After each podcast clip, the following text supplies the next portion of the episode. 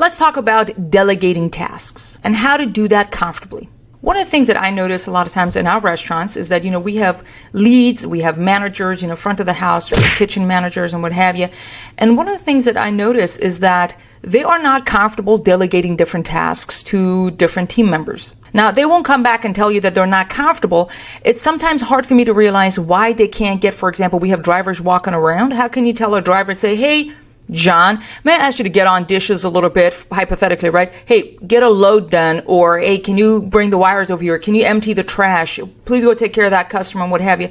And sometimes I feel like our managers or our leads take on the task themselves because they're not able to delegate that task and or ask another team member comfortably to go and do a task. So today I want to share with you um, why I feel very comfortable delegating different tasks to different people and how you can also be very comfortable asking people to do different things and what is the right approach um, to it.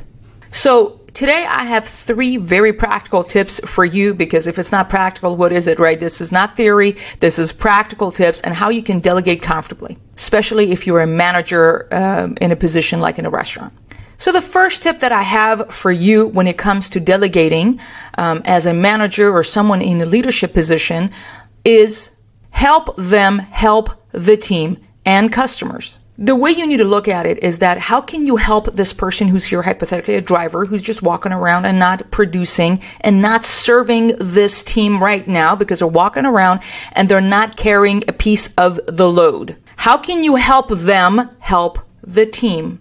This is not about you as the manager. You're not asking them to do anything for you, right? When I'm, for example, I, I walk around as a restaurant owner, I'm not telling people to do stuff for me. I am asking people to do things because I am helping the team. I'm helping this driver because he clearly doesn't know what needs to be done at this moment. I am helping them help the rest of the team and ultimately helping the customer. So when you have that approach in mind, you are going to be way more comfortable asking people to help the rest of the team because you as the manager have observed an opportunity to help the team and lower the burden, lower the load. Because as you know, everybody wants to be helpful. Now, hypothetically, there's loads of dishes to be done and the dish pit is madness and nobody's getting on dish. I can go to the dish station, start putting a load in and ask John and say, Hey, John, can you help me out with dish? When you're asking people to help, you need to know by default people want to be helpful. So when I'm asking them, hey, come help me out on dish a little bit, I'm asking them for help. Usually people are going to be okay with helping because everybody wants to be helpful. If not, they certainly don't belong to this team. So let's make that clear because this team, people want to work together to help the team and ultimately again, the customer. So make it easy for your team to help one another. So you're ultimately just facilitating that. As a manager, you are directing them to serve the team and help the team. The next tip that I have for you when it comes to delegating comfortably as a manager is to ask questions. A lot of times you feel like you need to be telling people what to do all the time, but rather let's replace it with asking a lot of questions. You simply asking your team members and that's how you are directing them to action. You are helping them think. One of the questions I always like to ask is, Hey, you know, John, when do you when do you go home today and they may tell me eight o'clock so they're not there to close right i tell them how can you help the closing team right now and i wait for them to give me an answer because again i go based on this notion that everybody wants to help other people in this team or they better not be here.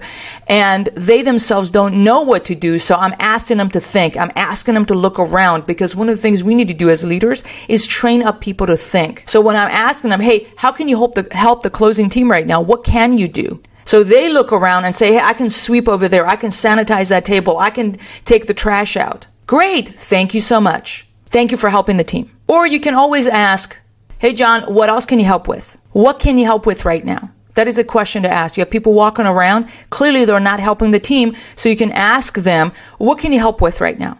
And wait and pause for them to tell you how they can help. The last tip I have for you, but not least, is to be courteous. I have noticed that when you are respectful in a way that you treat other people, they tend to be respectful back. Now, that is when it comes to customer service as well as leading a team. So be the kind of a manager that is courteous. When you're asking people nicely, not like, hey, would you please? No, when you're like, hey, John, would you please help with dishes? And they're going to say, yes, thank you so much. Can I have two calzones? Can I have this? Thank you. Saying a lot of thank yous, saying pleases. And if you screw up for sure, I'm so sorry about that.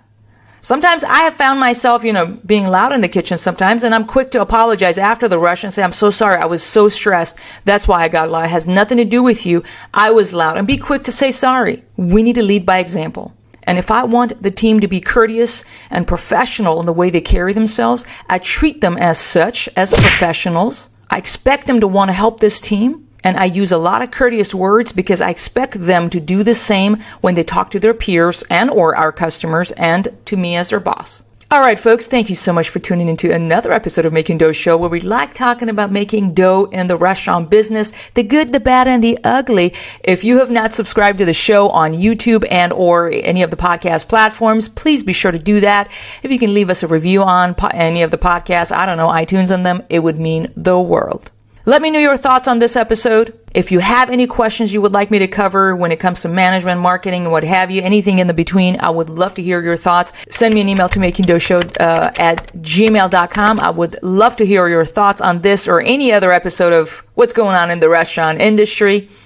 And with that, let's get back to work and make some dough. Thank you. Bye.